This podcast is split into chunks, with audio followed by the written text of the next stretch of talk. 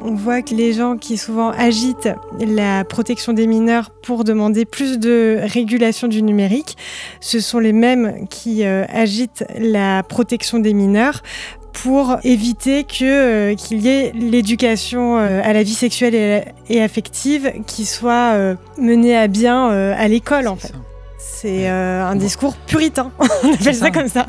On, voit bien qu'en fait les jeunes, c'est toujours l'argument euh, un, peu, un peu bateau pour, euh, pour l'opposition, pour dire qu'il faut les protéger, il faut voilà, prendre soin d'eux. Nous, on n'est pas contre ça, évidemment qu'il faut de la modération sur les sites, y compris sur X ou sur Facebook. On ne peut pas non plus les protéger, les mettre dans une bulle et à 18 ans leur dire, bon ben maintenant, voilà, vous allez, vous allez expérimenter.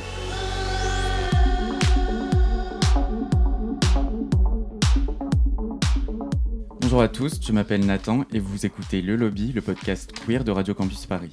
L'Assemblée nationale a adopté le 17 octobre dernier le projet de loi visant à réguler et sécuriser l'espace numérique. Le texte comprend entre autres deux articles qui visent à restreindre l'accès aux sites pornographiques. Il incombe désormais à l'ARCOM, ex-CSA, la responsabilité d'élaborer un système de vérification de l'âge censé protéger les mineurs des contenus pornographiques et de contrôler la mise en conformité des plateformes qui permettent d'accéder à ces contenus. Ce projet de loi euh, n'est pas orphelin car il s'inscrit dans une volonté politique plus globale de régulation de l'industrie pornographique. Un premier rapport a été publié par le Sénat en 2022 avant de donner lieu au vote d'une résolution en mars 2023 qui appelle à faire de la lutte contre les violences pornographiques une priorité de politique publique. À la fin du mois de septembre dernier, un autre rapport issu du Haut Conseil à l'égalité entre les femmes et les hommes, le HCE, a été publié. Intitulé Porno criminalité, Mettons fin à l'impunité de l'industrie pornographique. Celui-ci dénonce en particulier les contenus violents qui seraient présents dans 90% des vidéos selon ce rapport. Il a donné lieu à plusieurs prises de position de chercheurs et chercheuses et de sociologues, ainsi que des associations ou travailleuses du sexe dans des tribunes publiées sur le club de Mediapart, Libération ou encore le magazine Tétu. Les autoristes de ces tribunes dénoncent le portrait du porno que ce rapport dépeint et plus globalement, ce qui les interroge, c'est le positionnement qui tend à vouloir censurer l'industrie pornographique en postulant que celle-ci est à l'origine des violences sexistes et sexuelles en ligne. L'une des rédactrices de la tribune publiée dans Tétu, Eva Vosch, chargée de plaidoyer travail du sexe pour Act Up Paris, est notre invitée aujourd'hui. À ses côtés, nous recevons également Marc-Antoine Bartoli, coordinateur prévention de l'association. Bonjour à tous les deux. Bonsoir. Bonsoir. Alors pour commencer, qu'est-ce qui vous a poussé à réaliser cette euh, tribune qui a été publiée dans Tétu le 4 octobre et que vous avez coécrite avec euh, la Quadrature du Net? En fait, ce qui nous a poussé à écrire cette tribune, c'est euh, le fait que la santé n'était pas du tout un angle dans les débats publics qui concernaient le projet de loi visant à sécuriser et réguler l'espace numérique, euh, que euh, malgré nos demandes, on n'a été euh, ni auditionné par le Sénat, ni auditionné par l'Assemblée sur, sur le sujet.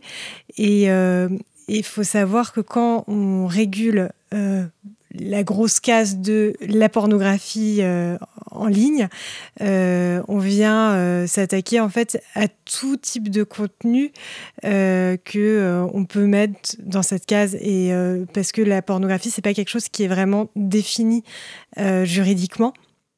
ça peut être, d'après la Cour de cassation, assez relatif selon les mœurs, l'époque donnée, une société, etc. si bien que à chaque fois qu'on a pu observer au niveau international des euh, régulations euh, en ligne, euh, ça s'attaquait en fait à tout type de représentation des sexualités et dans le champ qui nous intéresse, ça s'attaquait aussi à l'information en santé sexuelle.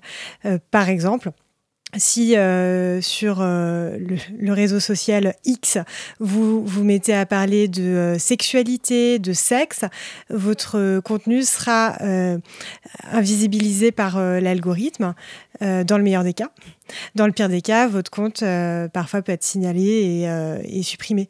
et du coup, les associations de santé euh, ont quelque chose à, dire en fait sur euh, pourquoi pas une régulation du numérique, mais euh, pas n'importe comment. dans la tribune, vous critiquez notamment le, premier article du projet de loi visant à réguler et sécuriser l'espace numérique qui vient d'être voté par l'Assemblée nationale. comme j'ai dit en introduction, cet article il impose à la responsabilité à l'ARCOM d'élaborer un système de vérification de l'âge mmh. Qui vise à protéger les personnes mineures des contenus pornographiques. Mmh. Jusqu'ici, on a seulement, euh, quand on va sur un site pornographique, une fenêtre qui s'affiche pour vous demander si vous êtes majeur ou pas. Et en cas de non-respect de, cette nouvelle règle, l'ARCOM pourra euh, sanctionner les sites pornographiques avec un contrôle a posteriori seulement euh, par un juge administratif, alors qu'auparavant c'était un juge judiciaire qui, qui intervenait. Du coup, en quoi ces, nouvelles missions euh, confiées à l'ARCOM vous semblent problématiques, notamment quand on considère que le président de l'ARCOM, il est nommé par le président de, la République? En quoi ces, missions qui sont confiées à l'ARCOM désormais, du coup, vous, peuvent vous sembler problématiques? C'est vrai que déjà, euh, à la base, en fait, il y avait une régulation, euh, enfin, la loi portait sur les contenus pornographiques et aussi les contenus violents qui ne doivent pas être accessibles aux mineurs. en 2020, il y a eu un changement législatif euh, au sein de la loi sur les violences conjugales qui euh, isolait en fait les contenus pornographiques pour dire que dans, dans ce cas précis, euh, le disclaimer, donc le bouton qui dit oui, je suis majeur, c'est insuffisant, mais sans proposer pour autant de solutions techniques parce que il n'existe pas de solution technique qui soit parfaite. Soit les solutions techniques, euh, elles vont euh, euh, entraver en fait la liberté d'entreprendre parce que ça va être la, carte bancaire, alors qu'en fait bah, tous les sites ne veulent pas nécessairement avoir une carte bancaire. voilà, enfin, ça, ça passerait pas. ça peut pas être non plus pour des raisons évidente de euh, protection des données sensibles parce que euh, quand c'est des contenus euh, qui touchent aux sexualités, à l'orientation sexuelle, c'est des contenus sensibles, donc on ne peut pas faire n'importe quoi avec les données privées des gens. Donc inciter les plateformes à faire des collectes de données sur l'orientation sexuelle, sur les pratiques sexuelles, etc., c'est un peu touchy, faut pas le faire n'importe comment. Du coup, ils se sont dit, bon, on va pas s'embarrasser à donner une solution technique qui fonctionne parce que de toute façon, on veut pas tellement qu'il y ait de solutions euh, techniques euh, qui fonctionnent. Euh, et là, ce qu'ils veulent faire, c'est de, de c'est pas encore passé. Il hein. faut encore l'étape de la commission mixte paritaire, donc on ne sait pas pour le moment. Mais ce qu'ils veulent faire, c'est oui d'imposer que l'Arcom puisse bloquer les sites s'ils constatent que c'est en accès aux mineurs. bon, euh, effectivement, le, président de l'ARCOM est nommé par le président de la République. La pornographie euh, n'est pas définie en droit.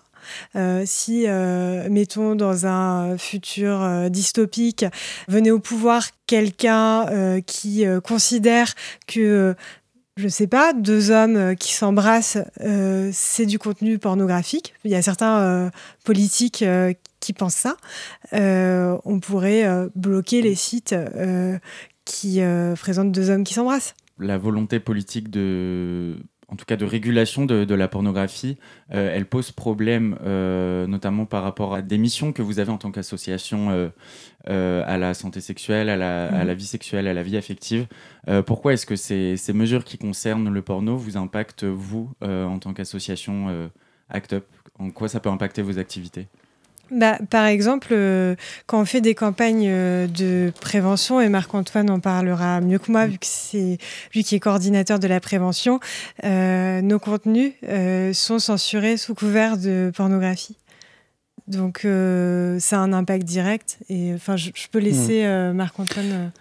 Oui, sur les, sur les campagnes et sur les, même les contenus qu'on essaye de relayer et de créer autour de la santé sexuelle, on, on est toujours obligé d'être dans une surveillance en fait de ce qu'on va publier, de ce qu'on va montrer. Donc souvent ça passe par l'image. Enfin, Act Up a, en plus a beaucoup travaillé sur l'image. Donc il y a déjà euh, cette partie-là qui est, euh, qui, est, qui est, assez complexe. Et après dans les mots et dans, et dans le texte et dans l'information qu'on va relayer aussi peut se glisser des choses censurées.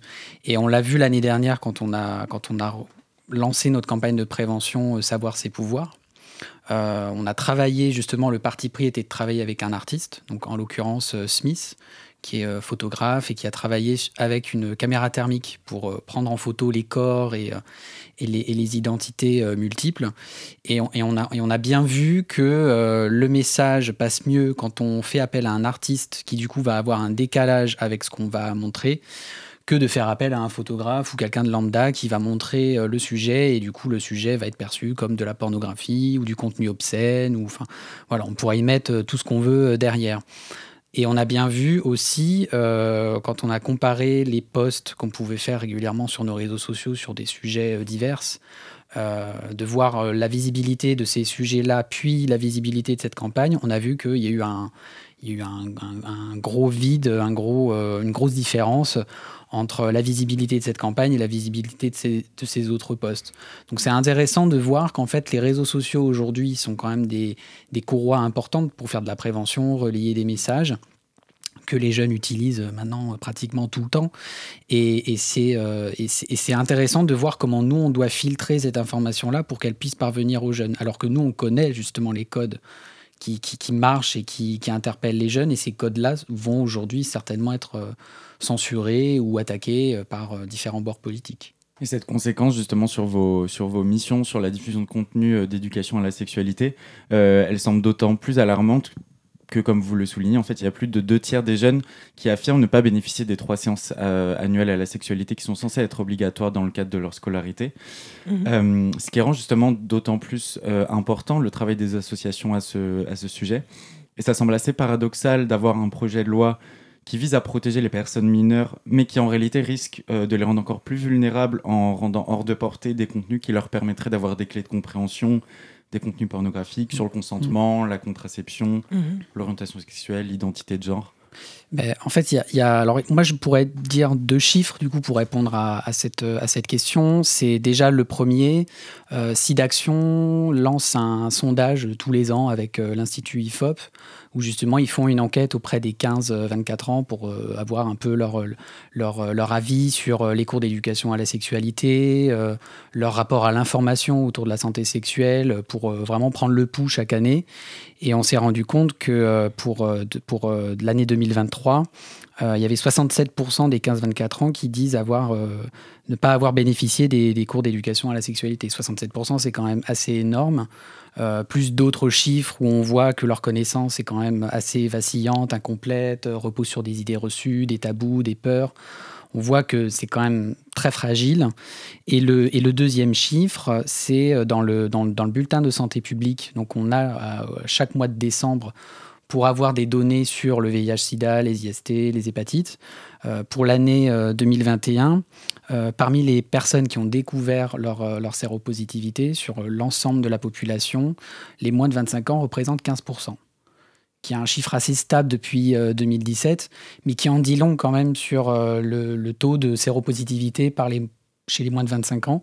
On voit que du coup l'information passe pas, elle passe mal, il y a beaucoup de, de manque d'information. Donc pour nous, ça nous alerte beaucoup et à chaque fois, on réfléchit justement à comment communiquer. Parce que la communication, c'est le premier socle de, la prévention. C'est par la communication qu'on informe les gens. une fois que, les gens ont l'information, vont aller se faire dépister, euh, mmh. accompagner, etc.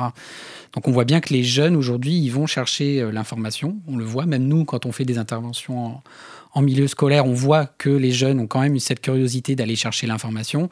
Nous, en tant qu'association, on se demande euh, où, est-ce qu'ils vont la chercher et comment. Où est-ce qu'ils vont puiser leurs connaissances Oui, puis souvent, on voit que les, les, les, gens qui souvent agitent la protection des mineurs pour demander plus de régulation du numérique, ce sont les mêmes qui euh, agitent la protection des mineurs pour euh, éviter que euh, qu'il y ait l'éducation mmh. à la vie sexuelle et, et affective qui soit menée à bien à l'école en fait. Est-ce que justement cette focalisation sur les, euh, sur les jeunes de la part d'adultes n'en dit pas plus long sur leur propre rapport à la sexualité que sur celle des jeunes finalement? Ouais. Mm. C'est ah vrai que euh, c'est une notion moi, que j'aime bien et qu'on n'entend pas assez, c'est celle de l'adultisme. Ce que j'aimerais, moi, c'est qu'on entende en fait les jeunes ce qu'ils ont à dire euh, euh, sur le porno, parce que finalement, là, c'est des débats qui sont faits entre, entre adultes, pour des adultes, à partir des paniques morales des adultes. Mais il y a beaucoup de jeunes qui sont pas forcément traumatisés par euh, ces images-là. Ils, peuvent être euh, traumatisés par euh, d'autres images. On fait une focalisation sur le porno en disant que c'est à cause du porno qu'il y a un peu tous les maux de la société, le sexisme, etc. alors que dans l'ensemble des représentations culturelles, on peut trouver des, messages à caractère sexiste. Et ouais, je me dis, mais où sont en fait ces, jeunes qu'on veut protéger dans, dans, le débat? Parce que. On les entend pas. Enfin, on veut pas les entendre. Oui, il y a un peu cette idée sous-tendue aussi dans cette vision de la pornographie, c'est qu'en fait, visionner des contenus pornographiques influencerait mécaniquement la sexualité des gens. Et c'est une euh, approche qui est assez euh, causaliste et qui est souvent amenée via le prisme de l'addiction, etc. Alors que pourtant, il y a, enfin, par exemple, il y a des études dès les années 70 et 80 qui montrent que euh, en fait, le répertoire sexuel des Français s'était déjà étendu à tout un tas de mhm. Pratiques qu'en général, dans ces institutions, on dénonce comme violentes, comme le BDSM, la, mhm. la fellation, la sodomie, etc. Euh, et du coup, qu'est-ce que ça vous inspire, vous aussi, justement, cette, cette vision qui tend à, à placer la, la, pornographie comme un peu euh, responsable et à l'origine des violences sexistes et, sexuelles? Bah, en tant qu'actrice euh, de films pornographiques, ça fait de moi, enfin, si, on les écoute, une, une criminelle. Enfin, c'est quand même assez grave, je trouve, comme, comme vision. Euh, moi, c'est la manière dont on parle de la sodomie, euh, ça me fait penser euh, bah, aux, lois sur la sodomie qu'il y avait euh, aux États-Unis ou, euh, ou à toutes les catégorisations de, de pratiques dites déviantes. J'aimerais bien qu'on se focalise déjà sur euh, les choses qui sont légales et les choses qui sont illégales avant de, de, de parler euh, des préférences euh, sexuelles des membres du HCE. Il y a des violences sexuelles dans le porno, ça c'est un, un, un, état de fait. il n'y a pas des violences sexuelles systématiquement dans le porno, mais je pense que si il y a des violences sexuelles dans, dans, dans le porno et dans la société, c'est pas la faute euh, au fait que euh, ce soit de la pornographie, mais c'est parce que à un moment donné, au moment où euh, beaucoup d'actrices ont dénoncé ces violences, et le, syndicat du travail du sexe a commencé à dénoncer des violences dans le porno en 2015. ACT UP a commencé à dénoncer des violences dans le porno en 2003. ils n'ont pas attendu ces, ces, dernières années pour dénoncer des, des violences il y, a un truc où euh, euh, le, la police et la justice n'a pas euh, pris les plaintes, n'a pas fait son travail. Euh, et ça, il en va de la responsabilité euh, bah, d'une société qui met de côté euh, les actrices porno en se disant on, ne peut pas violer des, acteurs ou des actrices porno, elles l'ont bien cherché, etc. Et, maintenant, ils le prennent sous un angle où ah bah, de toute façon c'est systémique, c'est comme ça, c'est le porno. non, enfin, je pense que l'État, en fait, enfin les institutions leur part euh, de responsabilité aussi. Euh, il y a aussi des rapports euh, récemment qui ont été publiés par le Sénat en, septembre 2022, puis le HCE en septembre 2023. Est-ce que vous avez, eu, vous avez pu avoir connaissance de ces rapports? Oui, oui, je les ai lus chacun d'eux. Et je suis très inquiète. Mmh. Parce que le, le, Haut Conseil à l'égalité femmes-hommes euh, qui a fait un rapport euh, sans euh, auditionner des personnes concernées. Elles ne savent pas de quoi elles parlent quand elles parlent de pornographie. Et, pourtant, ça ne les empêche pas d'écrire euh, euh, 200 mm. pages. Et dans les mesures qui sont proposées, il y a notamment le fait de reproduire le modèle d'action qu'il y a pour le terrorisme, pour le porno. C'est-à-dire que sur Internet, quand on tombe sur du contenu terroriste, et on est tombé sur mm. ce type de contenu récemment, il faut faire un signalement sur la plateforme Pharos. il se trouve que elles veulent ajouter au pharos ce qu'elles appellent les violences pornographiques, donc la, la, torture, enfin en fait, c'est pas, c'est les, mm. images et représentations euh, de torture, de viol, de, barbarie, euh, d'inceste. Euh, donc, on n'est plus sur l'inceste, le viol. Et il y aurait à faire hein. mm. la, torture, la barbarie, mais c'est représentations. Ce qui m'a effrayé aussi, c'est qu'il y avait une volonté aussi de rendre illégal dans les médias tout discours qui serait positif sur le porno. Mm. Les discours négatifs sur le porno. Euh, il y en a beaucoup euh, dans les médias. Euh, des fois, ils sont vraiment légitimes. Enfin, je pense à, ceux sur les, les, procès, l'affaire French Boukake. Hmm. c'est important qu'il y, ait ces articles qui sortent. par contre, de dire que c'est le cas de l'ensemble de l'industrie pornographique, ça a des répercussions en fait sur euh, la manière dont euh, nous on est perçus dans la société, euh, sur le regard que porte mm. notre entourage sur nous et enfin sur la, stigmatisation. Donc c'est important de que et c'est le rôle des médias d'apporter de l'information et qu'il n'y ait pas des choses qui soient biaisées. Enfin, faut nuancer les choses justement, vis-à-vis de tous, enfin, tous ces éléments-là, quels seraient pour vous les, euh, les leviers d'action qui permettraient à la fois de protéger les personnes mineures des, euh, euh, des, de certains contenus pornographiques qui peuvent mhm. être violents et en même temps aussi de protéger les travailleuses du sexe qui travaillent dans l'industrie pornographique? Bah, sur le, les mineurs, euh, je pense que d'appliquer la loi euh, de 2001 euh, qui vise à ce qu'il y ait trois séances d'éducation à la vie sexuelle et affective par an, ça serait déjà un progrès énorme. Déjà, appliquer la loi. Juste, voilà. Ensuite, vis-à-vis des, des, des, jeunes, parce qu'on focalise sur les jeunes, mais euh, je pense que les parents aussi ont un rôle à jouer euh, parce que les parents sont pas forcément hyper bien renseignés sur les usages numériques, euh, ont tendance à infantiliser leurs enfants. Et en fait il faut que les parents aussi remplissent leur rôle de parler aux jeunes de, la sexualité, des règles, de, de, qu'ils aient un rôle aussi ouais, d'éducation et ça sera jamais le cas dans toutes les familles, mmh. mais mmh.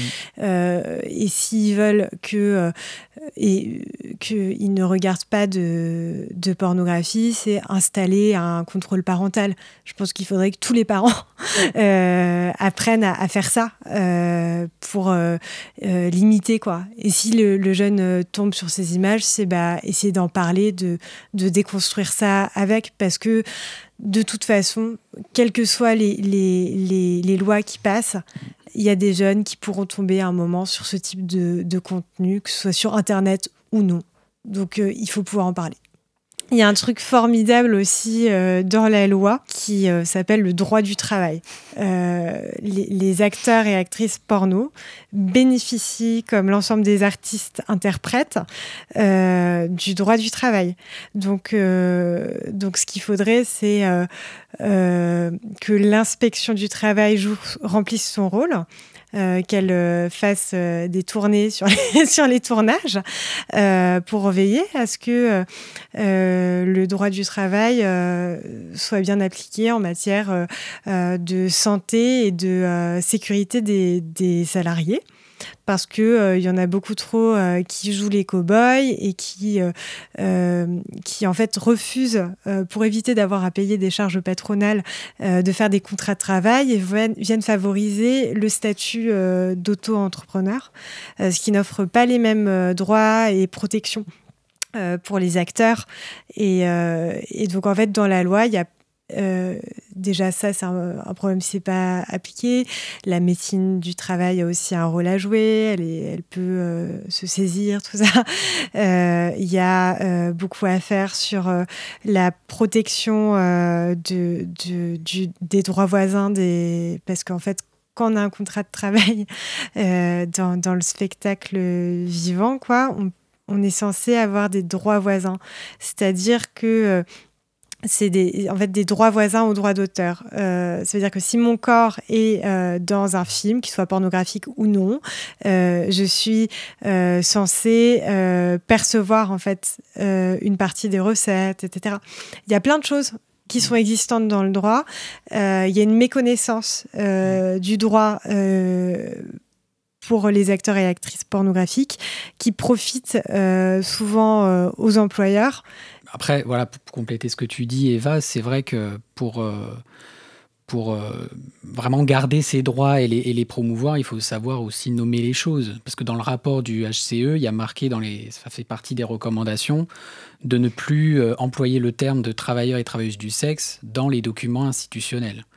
Donc déjà, cette recommandation qui en dit quand même long sur le biais abolitionniste et, et putophobe, déjà cette injonction à ne plus citer ce terme a un impact sur euh, les droits euh, et euh, tout ce qu'on entend derrière, quoi, en, en termes de, de- de protection de ces droits-là et de les, de les faire euh, valoir euh, après sur le terrain en vie réelle, parce que c'est pas le tout de les marquer sur un papier, il faut aussi les appliquer et permettre à ces droits d'être euh, d'être appliqués.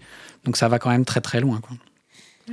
Au-delà de- des questions d'éducation des, euh, euh, des mineurs et aussi de, de protection des, euh, des travailleuses du sexe, il s'agit de questionner aussi les, les modes de consommation de la pornographie, Mhm. afin peut-être de se tourner vers un porno plus éthique, féministe, inclusif, où on va avoir des contrats de travail, où on va se préoccuper du consentement des actrices, où, oui, elles vont participer à l'écriture des scénarios, oui, elles sont, sont encadrées. Et ça vient du coup questionner le- les modèles économiques basés sur la gratuité aussi, puisque des modèles économiques qui sont gratuits, de fait, euh, vont impacter forcément euh, les personnes qui travaillent euh, dans, ce, dans, ce type de, dans ce type de production. Est-ce que vous, vous auriez des recommandations euh, de, de pornographie euh, qui, soient, qui aillent justement dans ce sens-là? Euh, en fait, je pense qu'il y a des choses qu'il faut euh, distinguer. C'est euh, il y a les types de représentation et le droit du travail. On peut faire du porno très mainstream, tout en respectant le, le droit du travail. Enfin, l'un n'empêche pas l'autre, et on peut faire du porno qui va avoir un marketing féministe sans respecter le droit du travail. Donc, euh, en tant que performeuse, je fais attention à, ces nuances-là. Après, euh, ce que je vais recommander, euh, parce que, enfin, en fait, le problème, c'est pas tant le gratuit, qui est du, du porno en accès libre. Moi, je suis personnellement euh, pas opposée à ça. Le problème, c'est qu'il y a euh, des plateformes qui ont tiré la- le- leur, euh, le- leur, modèle euh, leur modèle économique de vol de vidéos. Et, euh, le fait de pouvoir euh, uploader n'importe comment et tout, ça c'est pas normal. Et, euh, il faut protéger le, droit à, l'image des, acteurs et, des actrices. C'est pas tant le gratuit, mais c'est que ok, il y a ces plateformes-là, mais il faut qu'il y ait une rétribution à un moment donné. Mais tout comme quand on tourne pour quelqu'un qui le diffuse sur des plateformes, qu'elles soient en accès payant ou, gratuit, il faut que les acteurs à un moment donné touchent de l'argent, quoi. Après, mes petites recos porno. Euh, moi, ce que y a- en fait, je reviens euh, du Porn Film Festival de Berlin Euh, et euh, dans beaucoup de villes. euh, euh, d'Europe et puis même dans le monde entier, il y a des euh, porn film festivals. Euh, c'est des euh, festivals de de, représentation euh, des sexualités au sens large. Dedans, il y a des contenus qui sont euh, euh, très explicites, d'autres plus de l'ordre du documentaire. Il y a des, discussions qui sont organisées aussi sur le porno. Et je pense que d'aller dans ces festivals, ça aide euh, euh, à se faire une idée de, euh, la de la pluralité des représentations du sexuel qui peut y avoir. Euh, donc je recommande ces, ouais, ces espaces-là. Puis c'est toujours intéressant d'être dans une salle de cinéma, de regarder du, porno à plusieurs, d'en discuter comme s'il s'agissait de, de, films non, non porno. Et ça permet d'avoir un autre regard aussi sur le porno.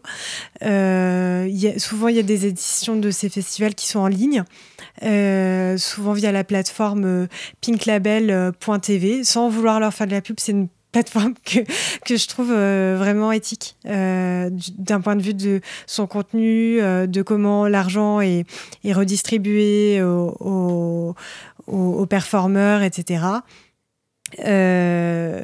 voilà. Euh, le 1er décembre, ce sera la journée internationale de lutte contre le sida, une journée qui est très importante euh, pour ACT UP. Qu'est-ce que vous prévoyez de faire euh, pour cette journée? Alors pour cette journée, bah, comme chaque année, on a la marche, la manifestation. Donc là, à l'heure actuelle, on est en train de travailler sur le, sur le parcours. Cette année, ce qu'on peut en dire, c'est que la thématique tournera autour des droits sociaux, puisque cette année, on fête les 25 ans de la permanence droits sociaux d'ACT UP Paris donc qui accompagne euh, et oriente euh, les personnes séropositives dans leurs droits et puis pour toutes les questions qu'elles se posent euh, sur, sur leurs droits et sur, sur, sur leur vie. donc ça, c'est déjà un premier moment fort. Et ensuite, on organise une soirée au cabaret Zèbre de, Belleville, euh, aussi autour de la permanence des droits sociaux, puisque les bénéfices de la soirée seront directement reversés à la permanence des droits sociaux. Donc au Zèbre de Belleville, et, euh, la soirée s'appelle Par le son, par la danse, par la lutte. Voilà. Euh, en guest, on a Corinne Maziero, qui a gentiment accepté de, de venir pour la soirée. Euh, on a Martin Dust, on a l'humoriste Tani, euh, on a du voguing aussi avec Madame, euh, Madame B. Owens et Bambi Owens. donc voilà, on a une petite, une petite, petite programmation d'artistes vraiment bien. Et si on a accès sur droits sociaux cette année, c'est aussi parce qu'on assiste ces, dernières années euh, à une casse de tout le système mm. social, que là, la file active de, de personnes séropositives à ACT UP euh, a explosé, euh, que à, la, à la base, il y avait déjà des situations qui étaient un peu complexes. On est passé à des situations très complexes, donc ça va être des personnes très âgées qui sont sans domicile, ça va être des familles entières qui mm. sont sans domicile, ça va être beaucoup plus de travailleurs du sexe. Mm. Enfin, il y a, y a, on voit que euh, il y a plus de monde et qu'en plus les situations sont beaucoup plus complexes, mm. ce qui est vraiment pas euh, rassurant. C'est ça. Puis, ça. puis ça vient compléter aussi euh, toutes ces situations-là qui sont multiples et, et, parfois même assez, assez complexes. On voit bien que dans le discours ambiant qu'on entend partout, qui est que voilà, on vit avec le VIH, on peut vivre très bien, ben, nous, en tant qu'association, on est obligé de préciser ce message en disant oui, ok, on vit très bien, mais encore une fois, le regard social et l'accompagnement social euh, est complètement euh, délaissé. On met des moyens sur la prévention, mais sur le volet social, c'est euh, il y a un retard énorme. Donc, à la fois cette marche et cette soirée auront pour objectif de rappeler tout ça. Eh bien, dans ce cas, si vous souhaitez euh, soutenir la lutte contre le sida, rendez-vous le, 1er décembre, du coup, avec euh, Act Up Paris. Euh, merci beaucoup, Eva Vosch et Marc-Antoine Bartoli, d'être venus au micro du lobby. vous pouvez suivre l'actualité d'Act Up Paris sur leur compte Twitter, Instagram ou sur leur site web. Et toutes les références qui ont été citées dans l'émission seront disponibles sur le site radiocampusparis.org. Cette émission a été présentée par Nathan et préparée avec l'aide de Zoé, Diego et Colin et réalisée par Colin. Vous pourrez retrouver tous les podcasts du lobby sur vos applications de podcast et sur radiocampusparis.org. On se retrouve la semaine prochaine pour un nouvel épisode et d'ici là, vous pouvez nous suivre sur Instagram at le lobby. À bientôt.